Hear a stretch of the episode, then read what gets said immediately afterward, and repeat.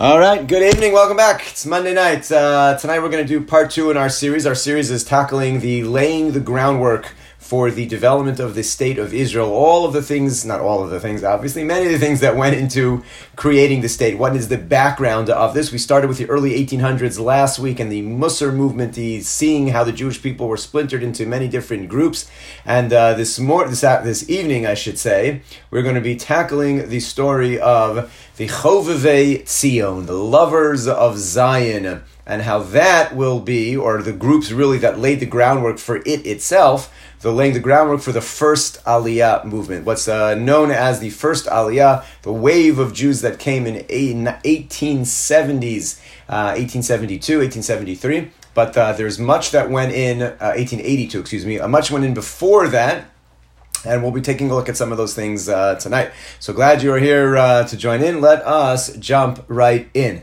What we're going to be addressing is the shift in the mid-eighteen hundreds uh, in world Jewish history and the scene of Jewish history and the role that the state, the land of Israel, which will eventually, of course, become the State of Israel, plays in the history of our people.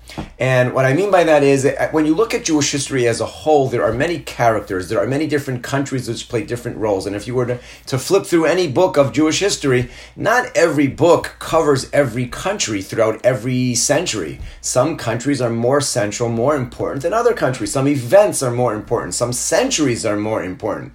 Throughout all of our long history, from the point of the exile in the year seventy until around the eighteen hundreds, the land of Israel, as much as it is yearned for, dreamed about, does not play the central role in Jewish history because the Jews simply are not there. There's always a presence there, but the Jewish people are not there. And therefore, when you learn Jewish history and you speak about Jewish history, we speak about the Jews of France and Germany, Spain and Portugal, of course. England has a major role. Um, and then we move to Europe throughout all of the, the later part of the twentieth century, of course. Um, and the land of Israel is always there, but that's not where the majority of Jews live. In the eighteen hundreds, there's a shift where into onto the scene, the character of the land of Israel, if you were to like view it as a character in a in a film or in a play, becomes a main character. You cannot talk about Jewish history from the year eighteen fifty and on without it being in the context of the land of Israel. And today, obviously, since nineteen forty-eight, it has gotten far more significant than that even. It is now the central role. Everything that goes on in Jewish history is going to be focused on the land of Israel, and the rest of us are just sort of watching and observing that which is taking place. But the main player has clearly shifted now, and that shift begins at this point in history. It's going to have many forms, many waves, many casts of characters, but the state of the land of Israel is going to be a fascinating drama that is not just going to grip the Jewish world, but really the world as a whole. Literally today, we all woke up to the news, uh, the continuing news story of the assassination in uh, Iran of uh, of the nuclear uh, scientist.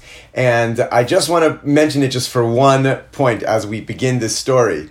Um, so, of course, nobody knows who actually did it. And, of course, we know everybody's pointing fingers at Israel. And as all the news agencies report that, that Iran is, of course, blaming Israel, they mention because who else has the capability to do that? Who else could have pulled that off? So they sort of like shrug their shoulders like, well, it was either the U S or it was Israel. How else could this have happened? Now, I'm not here to say who it was. I don't know who it was. I'm not allowed to reveal that publicly, obviously, tonight. But the, let's just state as a as a matter of wonder that we live in an era. We're going to start just talking a little bit historically about some of the things that happened in the mid-eighteen fifties. What has happened over the last one hundred fifty years or so that we've gotten to the point where when something like that happens, it's a given in the world. Well, obviously, where else could that have come from? That alone is a statement just of the fascinating story in Jewish history of the role that Israel and its in all of its form plays. And we'll, we'll Mir Hashem, get back to just in putting that into the context of what we're addressing. Let, let's start from the beginning. The idea of the love of the land of Israel. That idea a love of the land dates way before any concept called Zionism. That dates all the way back to Avram Avinu, as we've been reading about in the parshas that we're reading about in Sefer Bereshis. It is the, a, the central tenet of every single believing Jew, that Hashem has given Avram and his descendants the land of Israel. He promised him to have children as numerous as the stars in heaven, and this land will be yours. There's no ands, ifs, or buts. A, a believer of Torah Judaism believes, loves, yearns for the land of Israel. We have, as an exiled people for two thousand years, simply prayed, yearned, desired to, to go home. We mourn for it every year. We break a glass under the chuppah. We conclude, conclude every Pesach Seder, every Yom Kippur, L'shana haba b'Yerushalayim. Loving the land is part and parcel of being Jewish. That's just the way that is. We can't all be there right now, but to love it, to want to be there, to yearn to be there, it's just part of who we are. And we have a concept called Zionism. That, in its early form, was a political term, meaning a political movement for the return of the Jewish people to have their own sovereignty over the land. And that, as we'll get to, uh, God willing, in coming weeks, was filled with many different meanings, massive amounts of controversy amongst many different factions of Jews.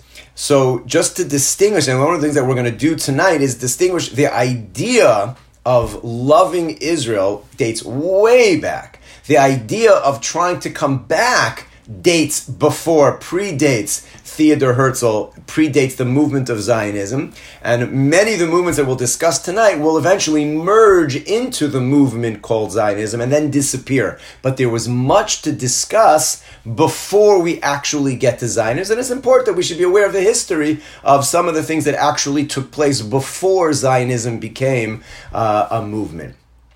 There was always a Jewish presence in the land. From the time of the destruction until today, there was always, always Jews living in the land of Israel. It was a small number of Jews. Uh, uh, between the years five hundred and probably fifteen hundred, um, when the exiles from Spain began to come, a minute number, probably that you can count in hundreds as far as how many Jews were actually there. Um, and they had all sorts of difficulties, of course. Um, in the years following destruction, most of the Jews, again, the Beis HaMikdash is destroyed, the second one in the year seventy, and the Jews are exiled. There's small amounts of pockets of Jews left, but eventually they're all dispersed. Whoever was left, the Crusaders, was a long period of time, of course, beginning in ten ninety-six and lasting for over two hundred years. That just destroyed the communities that were in the land of Israel. So that when the Ramban, the great Nachmanides, arrives in the land of Israel in twelve sixty-seven, fulfilling his lifelong dream to settle there, uh, they just redid his shul. Those of you who have been in the old city recently, the, the beautifully redone Ramban shul, Um, right there in the center of that plaza um, in the old city. He arrives in twelve sixty-seven. He cannot find a minion of Jews in Yerushalayim. He has to import Jews from Tzfat up north just simply to be able to have a minion um, in the land. People, Jews, yes. Large amounts, no. That begins to change in the mid fifteen hundreds with the exiles from Spain and Portugal. Of course, the expulsion from Spain, which was followed in fourteen ninety-two, followed five years later with the expulsion from Portugal. Hundreds of thousands of Jews are, are set onto the road.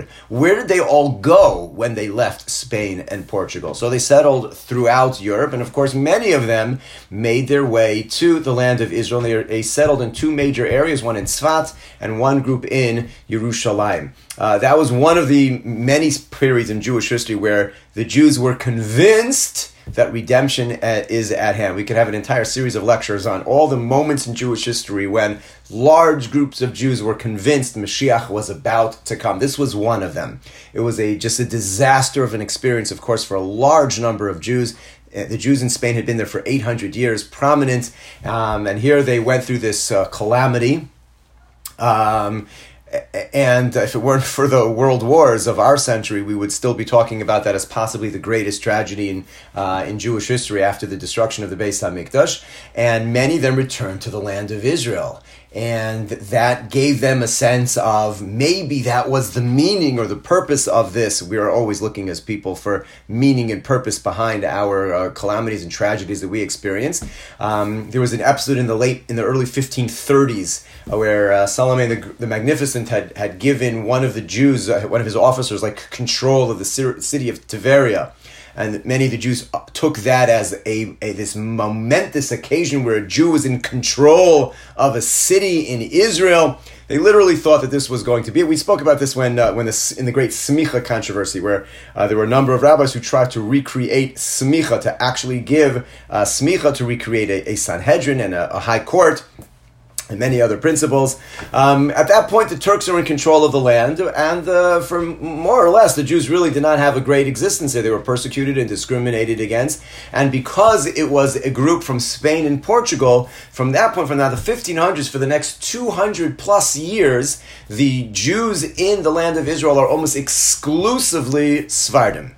Meaning the Jews that had stayed from the time of the destruction were just Jews. They were the Jews who were, they weren't Sephardim, they weren't Ashkenazim, they were the Jews who were there from the time of the destruction. But now there was this major influx, major is numbering in, in, in thousands and maybe tens of thousands, but not more than that, in, in Tzfat and in Yerushalayim. And now it's this Sephardic community that settles into the land of Israel, and it is almost exclusively Sephardic until the late seventeen hundreds. In the late seventeen hundreds, the Ashkenazim begin to arrive, and they arrive in the late seventeen hundreds from two diverse camps, but what they shared was a religious and mystical motivation, and that was the coming of Mashiach. The two groups are the Hasidim and the Misnagdim. The Hasidim, of course, we're familiar with, founded by the Baal Shem Tov, and the Misnagdim were the, primarily the students of the Vilna Gaon, uh, who were, op- Misnagdim means to be opposed to. They were the ones, groups opposed to the Hasidim. We've spoken about this at length in the past as well. These two groups of Jews literally fought tooth and nail um, about the, the soul, over the soul of the Jewish people. The Misnagdim, those who were opposed to the Hasidim, believed that the early Hasidim were going to destroy Judaism, that they had become almost an idolatrous sect. They had changed too much and were too focused on uh, belief in the Rebbe rather than uh, d- belief and, and praying straight to Hashem. Our Hasidim today, uh, this is just worth noting, Are, are very, very different than the original Hasidim, as is the case in many, many movements when there's significant opposition to any movement. I spoke about this last week as well with the Mussar movement. When there's spe- when there's a very strong opposition to any movement, what it does is it draws the movement back towards the center and just incorporates many of the positives and cuts away the extraneous things that really can't survive the test of the opposition. And so Hasidus went through that, and what we see today um, is more or less, if you if you change change the, the dress, um, you know, the, the, the gap between a, a chassid and a non-chassid, you know, there, there are gaps, there's no question about it, I'm not denying that, but it's uh, less than what it was, far less. The Vilna Gaon, for example, forbade his followers to marry a chassid because they believed you were marrying out of the religion. That's how strong um, it was. But anyway, these two different groups, the Hasidim and the Misnagdim, both arrive in the land of Israel in the late seventeen hundreds, and they were both driven by messianic feelings that it's time to, what, so to speak, force the hand of heaven. Now, again, just a little historical context. At, at, at a certain point, you know, the Jews were exiled, and the exile just goes on and on and on, and it doesn't seem like there's ever an end. What What's going to happen that's ever going to change the status quo? How many hundreds of years do we go through this exile?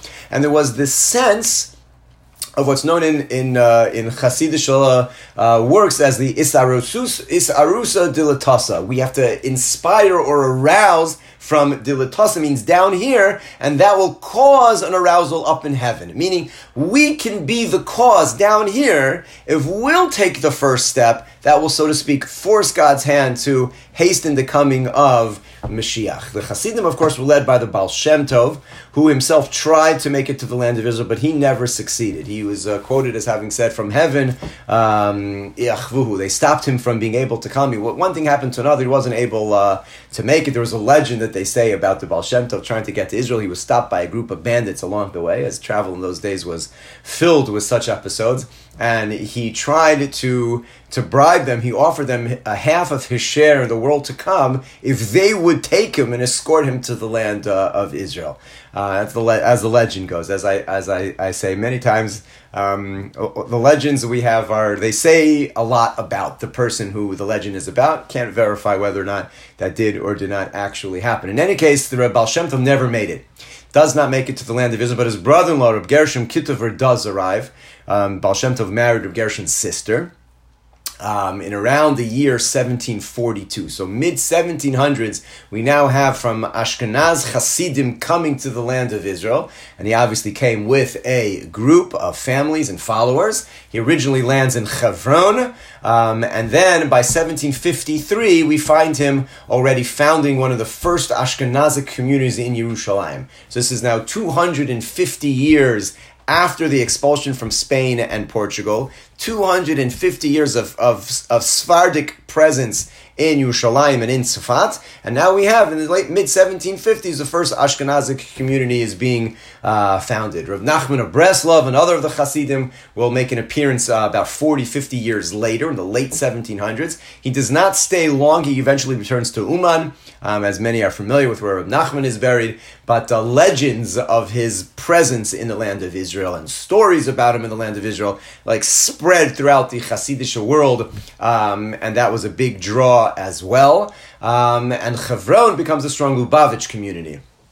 The Hebron community will, of course, go through many tragedies along the way, but in the mid seventeen and late seventeen hundreds, it became a uh, a strong Lubavitch Hasidic uh, community. So there, the Hasidim begin to come. The Misnagdim, as I mentioned, the students of the Vilna Gaon, who, I don't know if it's not coincidentally, but similar to the Baal Shem Tov, he himself did not make it. He also set out on the journey to go to the land of Israel um, and did not make it. We have records of him attempting to go and, and records that he never made it and turned uh, uh, turned back. But, uh, you know, again, I, and I just stress this, these are the Ramban, the Vilna Gaon, the Baal Shem Tov. The desire to return to the land of Israel has it preceded the concept of the, the term Zionism. This is a, an old, from Avram Avinu, the desire to go back.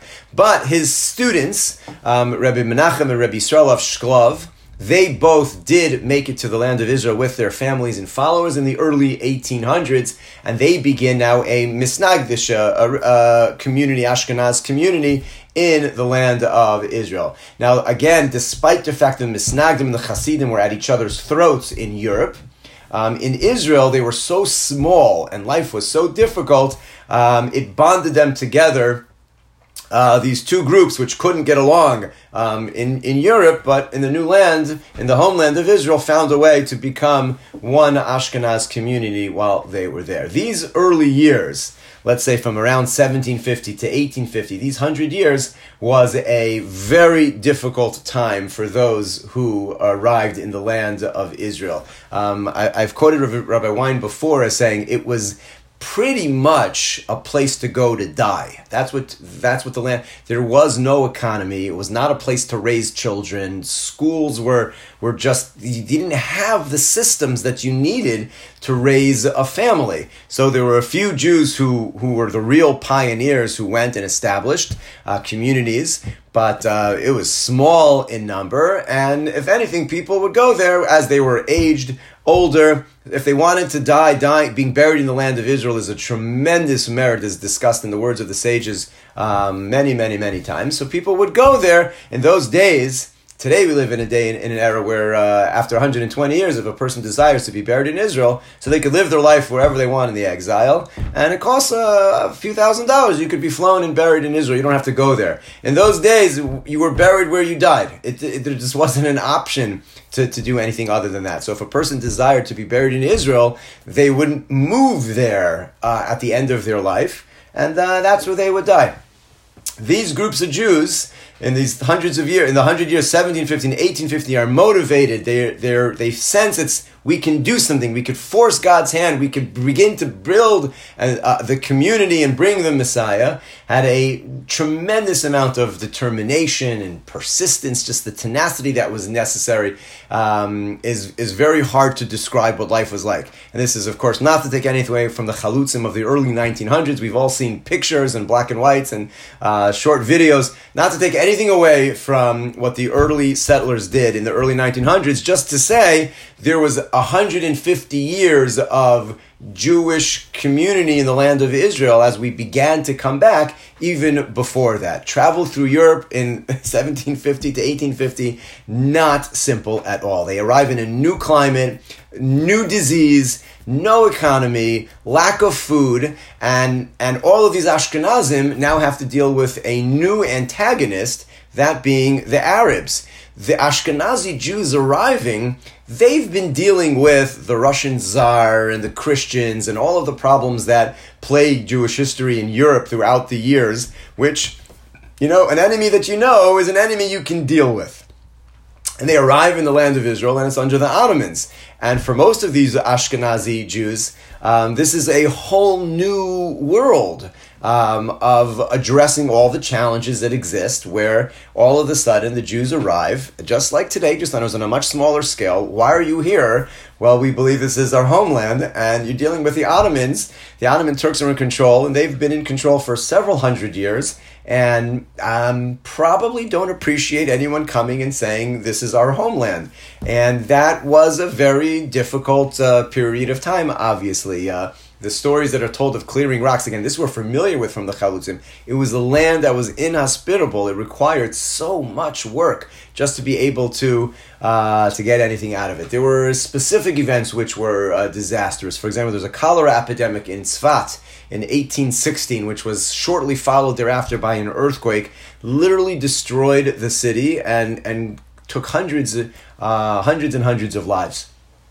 Just as an example, um, this Reb Yisrael of uh, uh, Shklov, which I mentioned, a student of the Vilna Gaon who settled in in, in Tzfat, wrote a sefer called the Pas HaShulchan. Literally means the bread of the table. And that's it's a takeoff of the Shulchan Aruch. The, the Reb Yosef Cairo wrote the major book, the major work on Jewish law called the Shulchan Aruch, which means the set table, which was the term he used for uh, I'm going to lay out in front of you everything that you need. So uh, several hundred years later, he wrote that in the fifteen hundreds. So Reb Yisrael Shklov now returns to the land of Israel, and he wrote what's called the Pas HaShulchan, the bread of the table, which was a work on the agricultural halacha, which had not been practiced in literally hundreds and hundreds of years, because the land of Israel has its own unique series of agricultural laws.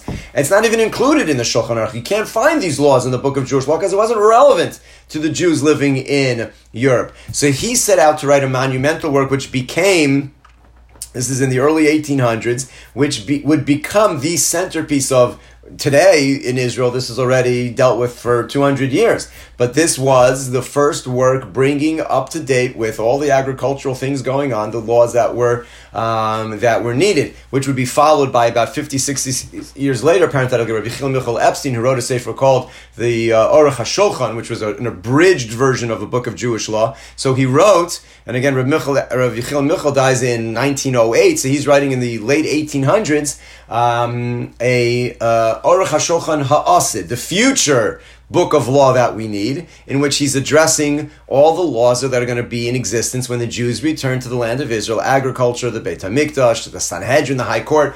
These th- works were being written. It was being addressed because the Jews were beginning to trickle back and it was becoming uh, relevant. But in any case, what I wanted to share was that Reb Yisrael, who wrote, again, the Pas HaShulchan, the bread of the table, in, in, uh, in Tzfat, in his introduction, writes about Yisurei Eretz Yisrael, the suffering of settling the land of Israel. The Gemara, which he notes, the Talmud says, Shlosha Dvarim, three things are acquired only with Yisur. And you can only acquire three things through hard work, through suffering, through difficulty. The three things are the land of Israel, Torah, and olam haba. You can't acquire those three things if you don't put in the effort, and it's going to come at a cost to acquire those three things. They're not free, so to speak, the Talmud says. So the land of Israel is one of the things that can only be acquired through yisur, and through difficulty. So he writes that in the cholera epidemic of eighteen sixteen, I think it was, if I have the date correct, yeah, eighteen sixteen. So he wrote that he lost his wife and all of his children but one to cholera. His entire family was wiped out, um, his wife and all of his children, and one daughter survived. And then that daughter was killed in the earthquake that happened shortly thereafter. And he literally writes how he had to flee to Yerushalayim with nothing. And you're right, I, I had manuscripts, my forget the map, my fa- I have nothing but the shirt on my back um, as I flee from from uh, Tzfat to move now to Yerushalayim. And so there's just, I mentioned it just as the, there was a level of personal suffering and difficulty that the Jews that were there, which is just unimaginable um, in, in the era that uh, that they are in. There was a, a strange quirk in history that Rabbi Wein points out, Rabbi Vera Wein, that the Turks agreed to. Now the Turks were known as the old man of, uh, the sick man of Europe. Uh, they were like teetering on being toppled for, for a long time, uh, as uh, empires are wont to do. It took a long time for them to build up what they had, and then they got sick, so to speak, and until it actually fell apart um, at the end of the First World War. They agreed with the European powers um, due to the holy nature of Palestine, and probably also due to the fact that they didn't want to be responsible, that the foreign nationals that would come to live in Palestine would be under the protection of their original government. Meaning that the Turks said, if a Jew from Russia moves to Jerusalem, we're not responsible for him. Now, partly that was done to say, like, it's, yes, it's an international uh, area, so uh, every, you know, you're on your own, and therefore we're not responsible. We don't want Russia being angry at us if their uh, citizens are murdered by marauding bands of animals. So it's under the Russians' problem if you come. Now, for whatever the reasons why they did that, what that created was a rather odd quirk in history, because the Russian Jew who immigrated to Israel became produ- protected by the Russian consul, so to speak, in Jerusalem. When he lived in Russia, he was persecuted without end. But now that he's in Palestine, the Russians were most interested in having a foothold, as is today the same story as was many years ago.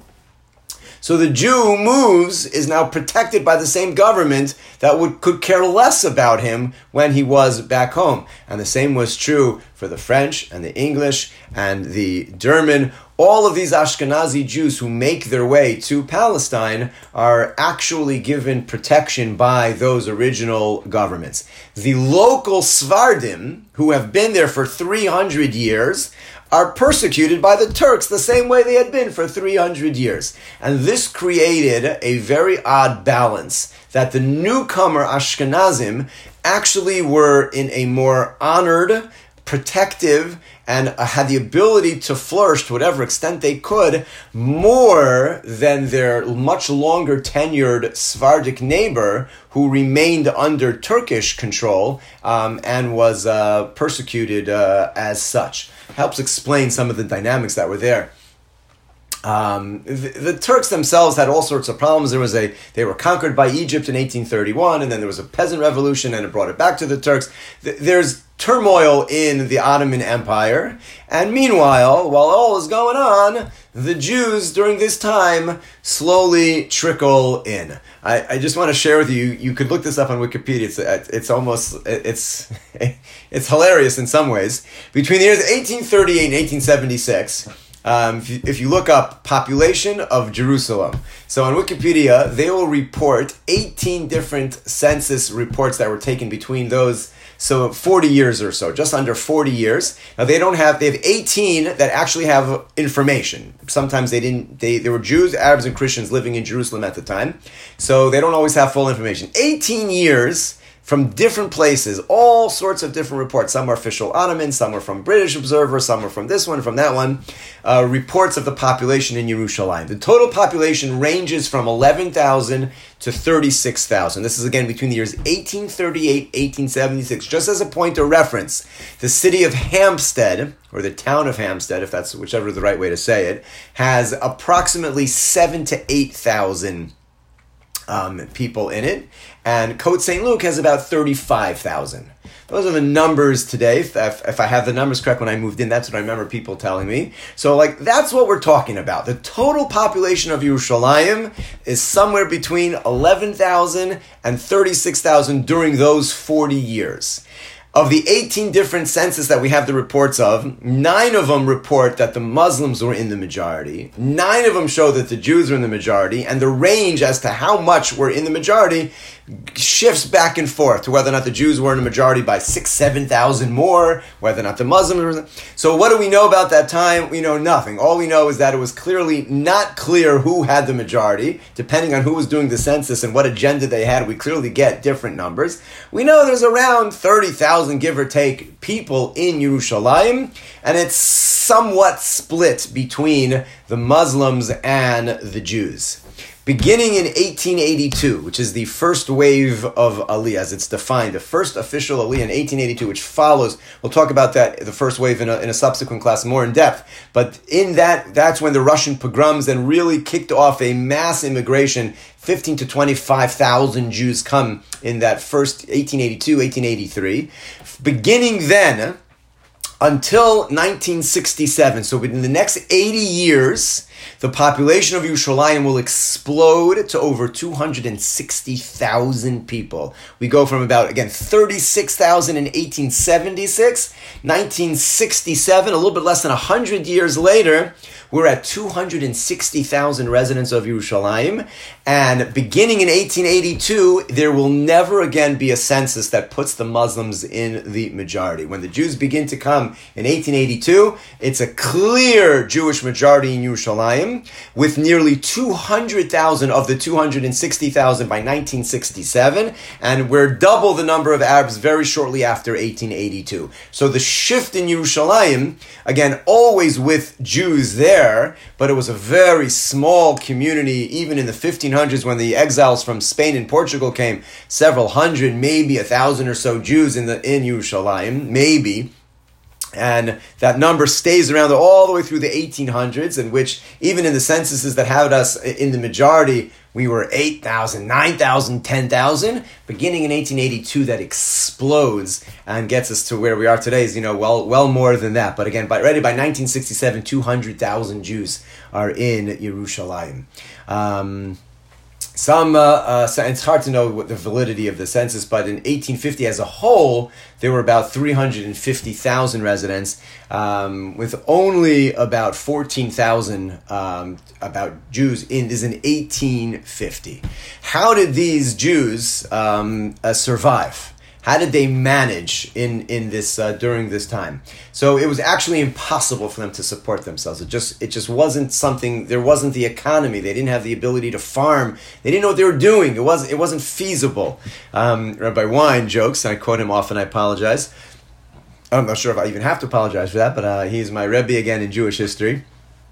Um, jokes. That it was divinely inspired that the land of Israel should not be able to self-sustain until the redemption happens. Because if it were true that you can earn a good and easy living in Israel, like, what would we still be doing here? Everybody would be back. And it's not right. The time isn't there for the full redemption yet. So God has ordained, so to speak, that you cannot survive there easily. Now again, we're looking back, two thousand twenty, things have, ch- even just ten, fifteen, twenty, thirty years ago was vastly more difficult than it is today. Not saying it's easy today, um, but that's the way that it's been. It's been a difficult way, and that began from the very, very beginning. Again, he concluded his little, um, you know, a pun on uh, on that existence, that the, the land of Israel and eventually the state of Israel became the single greatest schnorring apparatus in all of Jewish history. The amount of funds that have been funneled in to Israel to keep the Jews alive there uh, over the last, let's say, two hundred years, it makes it the single greatest fundraising apparatus that's ever existed in the Jewish world. Maybe the world as a whole, but I can't know if we can say that. He quoted a story uh, from Milton Friedman, who was a no, a no, uh, a no, sorry, it should be Nobel Prize uh, economist um, here in the States. Uh, in the States, who was invited by the Israeli government to study their economy and see, like, you know, what what they could do, how they can improve. So uh, the story goes, uh, he, he did his report, he reads through all of their uh, their numbers, and eventually comes back to them and says, um, you're this doesn't make any sense. Your your numbers are so far off. It's like one thing to run a deficit budget, but you can't possibly survive on the numbers that you're showing. He sits him down and he says, what are you hiding? There, I, I, this this can't work. I know you're hiding something. They said, no, we're not hiding anything, but you should just know that every organization does fundraising. They go to the States, they go here. This one, it's like there's an entire underground economy that exists in which individuals and institutions and the government all go out to raise funds to be able to make this thing work. So he said, well, you know, what do you want from me? All of the books that I've written, and that doesn't apply to a normal functioning country. I can't help you um, if that's, but that's how we function, and that's how, uh, in a way, we continue to function. It's of note, I remember we pointed this out when the hurricane in Houston took place a couple years back. It, it made the news that the Israeli government sent a million dollars to aid the recovery effort to the Jewish community of Houston. It's a big deal, because that was the symbolic switch in which money has funneled in a one-way direction since, again, the early eighteen hundreds. It has been the diaspora taking care of the Jews in Israel. And that move, that move in which the Israelis sent funds to the States to help them, was this seismic shift in how the balance of power is. And it, it was it's a big deal. It is a big deal as we continue uh, rolling towards uh, our full redemption, just to see Israel becoming the state of Israel, the modern land of Israel, becoming uh, what it is. In any case, in those days, we were very far from any money going out of the land of Israel. It was a one-directional funneling. Money went from outside in. It was known as the Chalukah. Chalukah means the division. It, there was a tzedakah organization. It was basically called the Kupas Rabbi Meir Baal Hanes, which was taken after the great sage from the Talmud, Rebbe Meir. And uh, there were yellow pushkas throughout Europe. Every home had a yellow pushka, and they would collect, uh, you know, pennies would be collected in every home. Every home would give their pennies to the local Rav, the little town, the little shtetl with fifty, eighty families. The local Rav would collect from his fifty, eighty families and go to the next bigger town, who would go to the next bigger town. Eventually, we'd end up in the big towns throughout Europe, and those Rabbanim would get the money to the land of Israel. Once it would get to the land of Israel, it would be divided there amongst all the different families and organizations in Israel. So that the entire Europe was basically funneling money to the land of Israel. This was an entirely illegal operation. In almost every country in Europe, uh, sending money to a foreign country, particularly to the Ottoman Turks, who were at war in one way or another with most of the other countries, so you're sending money to an enemy country, was completely illegal, and uh, almost every single Rav throughout Europe was liable to be arrested at any given time, which was a dangerous way to live because people have enemies. Um, but that's that's the way that it worked. Um, it was a terrible system, not just because of the fact that every Jew living in their home country was doing something illegal, which most of the times was fine, but was always something that was in the back of your mind. Um, but it was an, an intrinsically problematic and unfair way of dividing up money. Now, now the money comes in, so you could just imagine who's in charge of dividing that up. How do you figure out which organization is more important? Everybody thinks their organization is the most important. Without us, nothing can happen. This family is more important. This family is bigger, more prominent. You, you can just imagine the problems that uh, this created. So what eventually happened was every organiz- every group created their own mini Kupas Rebbe Meir Baal Hanes. The Hungarians sent to the Hungarians, and the Russians sent to the Russians, and the Germans sent to the Germans, and then the Hasidim had, and the Misnagdim had. Everybody tried to do it, but that was the system. It was known as the Chalukah, and it was simply the way that the Jews in Israel during this time period were able to survive. Sir, Mo- Sir Moses Montefiore, um, one of the, uh, the the heroes of the Jewish people in the early days, arrives in Palestine in eighteen thirty-nine. And he is dedicated to promoting Jewish growth, that we can stand on our own, that the Jews that were there would have what they need to self-support. And he came not just wealthy on his own, but he was also the executor of an American Jew by the name of Judah Touro, who many will note from many things named Touro in, in his memory.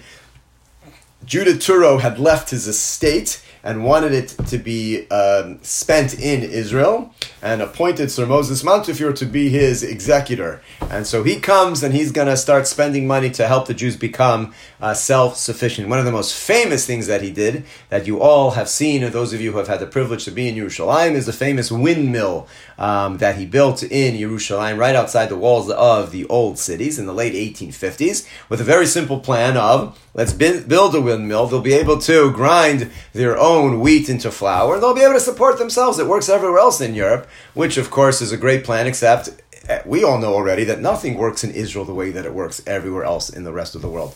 So it was actually, unfortunately, a pretty big failure as a uh, as a plan of a windmill. Um, there were roughly twenty days a year with enough wind for it actually to be strong enough, because the wheat in that grew in the land of Israel was a tougher breed than that which was in Europe. It it, it just didn't really uh, didn't really work. I'm sure there's a lot of symbolism in the idea of not having enough wind to be able to crush the tough wheat of the land of Israel, and uh, the meaning that behind that, but we'll we'll leave that.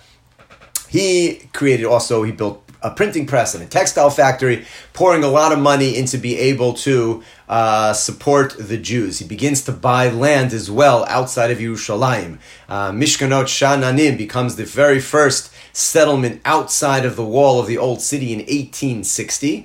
Again, so we're in that time period where the Jews are beginning to uh, trickle in. This is still before the first wave of eighteen eighty-two, um, and which was eventually renamed Yemin Moshe after Sir Moses Montefiore.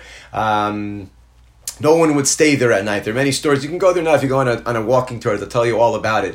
Um, how the uh, the Arabs, the local Arabs, it just wasn't a safe place to spend the night. So the Jews would go there during the day. They would open up shops and businesses, but it did not become a residential area because nobody would stay. They would go back into the old city walls um, and live there. And that remained that way for almost twenty years until Nachalat Shiva, the inheritance of the seven, um, which was named in eighteen seventy-nine of the first seven families who created a settlement and were able to actually live there. They stayed outside of the walls of the old city, which eventually they developed the Mea Sha'arim and many of the other neighborhoods outside. This is now the beginning of the development of Yerushalayim. Again, we're in the late eighteen hundreds, where the Jews are now not only in the walled city, uh, at a clear majority of the old city are Jews, but now already beginning to expand outside of the walls. The the, the Navi, in the, the Navi of uh, Ezra and Nehemiah, describe in a prophecy of the rebuilding of what it was like building the second Beit HaMikdash when the Jews return, how they would build with a shield in one, har- in one arm and bricks and mortar in the other, how they needed to defend themselves from the attacks while at the same time trying to lay the bricks. Um, and that's literally what the Jews were doing at this point in time as well, trying to build up these communities um, and, and being afraid literally uh, for their lives. In the background of all of this, we get to our topic for tonight. Then we're finishing up with this, so those, it's already been a while. The Chovevei Tzion. The Chovevei Tzion um, begins to take hold in the eighteen sixties. The idea that we need to support these Jews. The Jews that have come, they've been there now for a while. It was the late seventeen hundreds. Remember that the Hasidim and the students of the Vilna Gaon begin trickling in. It's a steady trickle throughout these eighteen hundreds. We already have Sir Moses Montefiore in eighteen thirty-nine beginning to build land, building the windmills, uh, setting up these uh, these communities, um, and many of the other things that we have been uh, learning about. So in the eighteen sixties, or throughout Europe, the idea takes hold that this is something that needs to be supported. The time is right. The Jews have come back. The Ottoman Empire is weak. Um, and we need to support both new immigration, uh, which also goes together with how bad things are in Europe. Um, and it wasn't, it did not begin as an official movement as much as just the inspiration of the people that the time has come to return, and that the Jews that are there are living in an unsustainable system. They have no means of support. And these groups, they were called again Chovevei Tzion, were a mixed bag, a strange mixed bag of supporters. There were very many pious rabbis who were part of this, Reb Shmuel Mohilever, the Netziv. Um, there were radical atheists. There were Maskilim, who we learned about last week, these uh, the secular, enlightened Jews, yet Hasidim. It was simply the group of Jews who felt, we need to go home. And there were various reasons why the Jews felt they need to go home. And many of, much of it was driven by religious belief that the land belongs to us. It's our land, and we have the right to return. And we have the theological po- powers we mentioned before to force God's hand. And listen, now is as good as ever. The exile has gone on and on and on. Now is the time that we need to do it. This is already beginning in the eighteen sixties. By eighteen eighty-one, again, the Russian pogroms will actually officially kick off the first Aliyah, in which we'll have nearly twenty-five thousand Jews come, which was an unheard of number um, at that time. And this is in the years prior to that. Couple of points. The the religious philosopher behind it was a Rav by the name of Zvi Hirsch Kalischer. Big Talmud Chacham. If you look him up, you'll see a, a, a picture of him, a huge kippah on his head, long white beard, the most traditional-looking religious Jew you could imagine uh, in Prussia. And he was a well-published Talmud Chacham. On Shulchan Aruch he wrote, on Chumash he wrote a parish on the Haggadah. And he publishes in eighteen sixty-two. eighteen sixty-two, this is well before the First Zionist Congress. He publishes a, a sefer called Drishat Zion. Drishat Zion comes from Seek Out Zion, or the Seeking Out of Tzion, which is a takeoff of the phrase of uh, Tzion ein dorish la, which the Navi in, in, in the cries, no one is seeking out Tzion. So he wrote a book, no, we are, Drisat Tzion, and he laid forth the following philosophy, that salvation, the redemption, which has been promised us by all of the prophets, can only come about in a natural way. We need to do this. We've been waiting around, like waiting, when is Mashiach going to show up? No! Enough waiting. We need to make this happen. This is a, a religious Jew writing in the eighteen sixties. We need to do this. And the way that we're going to do that is the immigration to Israel. It's time to go home.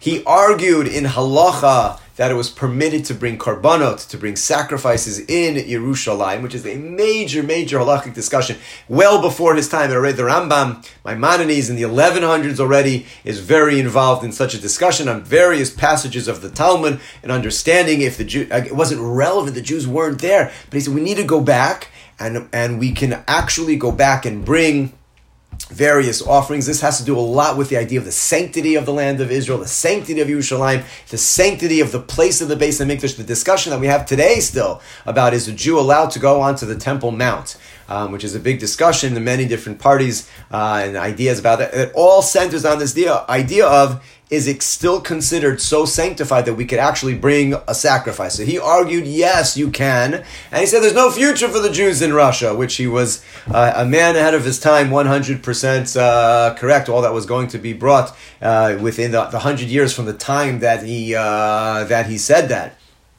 Now, not only did he produce that philosophy of we need to do this on our own with an immigration, he then had a, his his book was a call to action. And he said, we need to raise money, we need to buy and cultivate land in Israel. And we need to found, he needed, he wanted to found an agricultural school, be it in Israel or France, to train young Jews how to be farmers. It's an amazing thing, historically speaking, that in eighteen sixty-two, this was coming out of the religious camp. That's what we need to do. We need to learn how to be farmers again. We need to be ready to go back and buy and cultivate the land. Um, it was uh, the Mikveh Yisrael, which is an agricultural school which existed in Tel Aviv, was founded in eighteen seventy and still exists. You could see where it is today. Um, was was built off of this call of, we're going to do this. We are going to become farmers and buy up Uh, the land. And he added one more thing, that we need to form a, mil- a Jewish military guard for the security of the colony. We need to protect ourselves.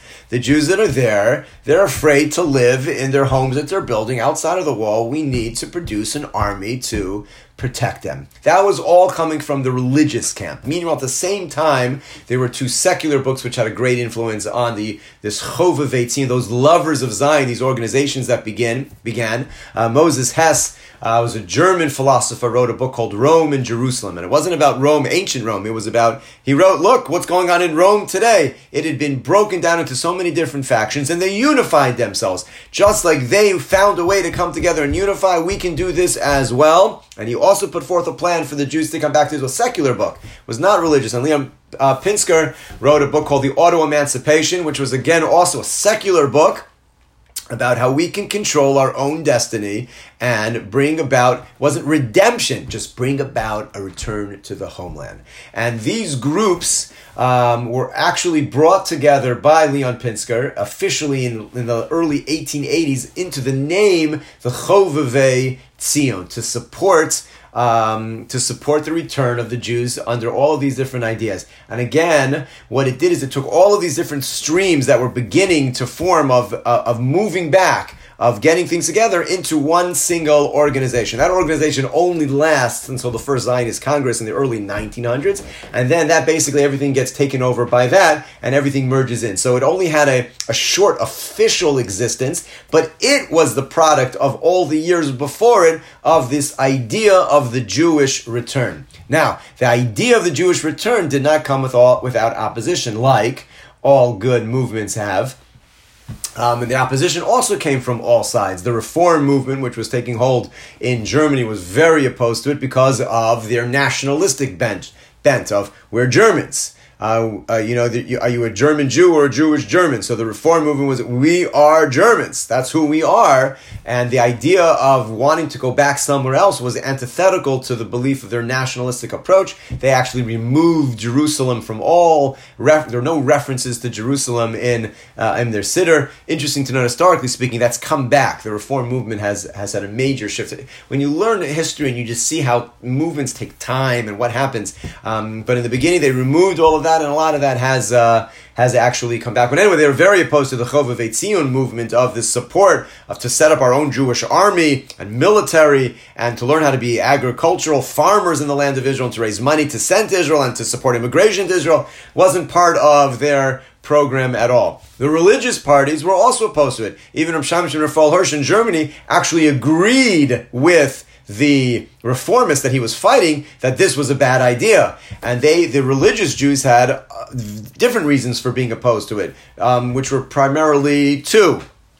Number one is that uh, there were too many seculars who were involved, um, and therefore the movement itself was losing its sense of religious redemptive quality. It was becoming a secular, irreligious group. And number two, the whole idea of forcing God's hand, that we can move redemption along, is not a simple idea and was not agreed upon by Jews. When, we, when we'll speak at length about the idea of Zionism, um, there are many passages in the Talmud that has great debate over many, many years, whether or not we are allowed or not allowed to do this. Are we allowed to, for, can we return in mass, or are we supposed to wait? There were many, many Jewish camps, uh, still till today, who believe it's our job in the exile to wait. It's our job to sit here. We're not just here because it's not the right time for me to move. Not just like, I don't know how I'd make a living. I, I have other...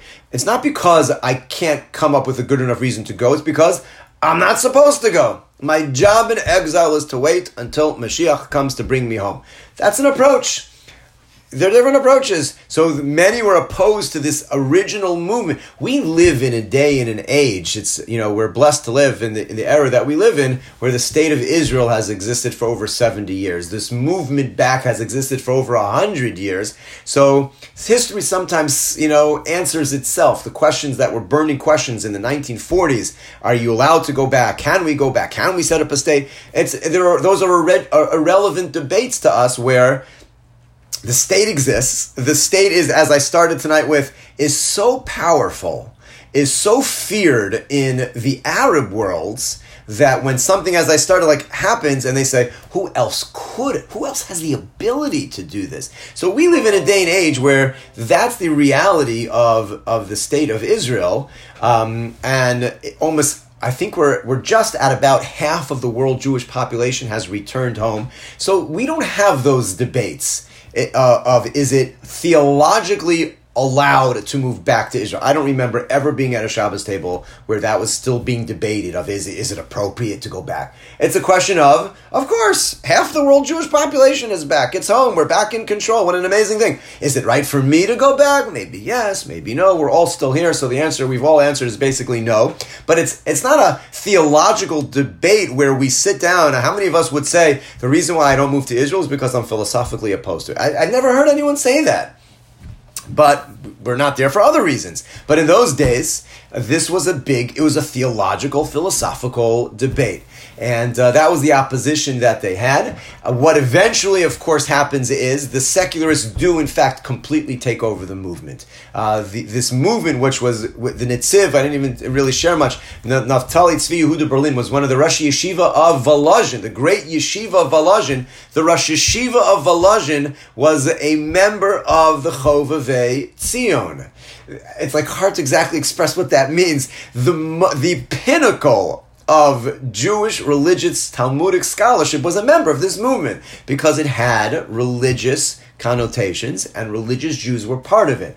But it was eventually taken over by the secularists. When, when Herzl begins the World Zionist Congress, all of the Chovevei Tzion basically join into that, and the idea of it being a religious movement falls by the wayside. Now, historically speaking, the significance of that, we'll, we'll, we'll talk about what, what happened because of that. Um, but what began as with some with some religious uh, undertones did, did not have that when the actual Zionist movement begins. And then, of course, it will come back. There'll be such a thing called religious Zionists. But the original movement becomes a very secular uh, movement, and all of the religious aspects basically fall by the wayside um, because it becomes something that they really can't be part of, not because they were philosophically opposed to it for returning to the land. Returning to the land, again, is a very Jewish idea.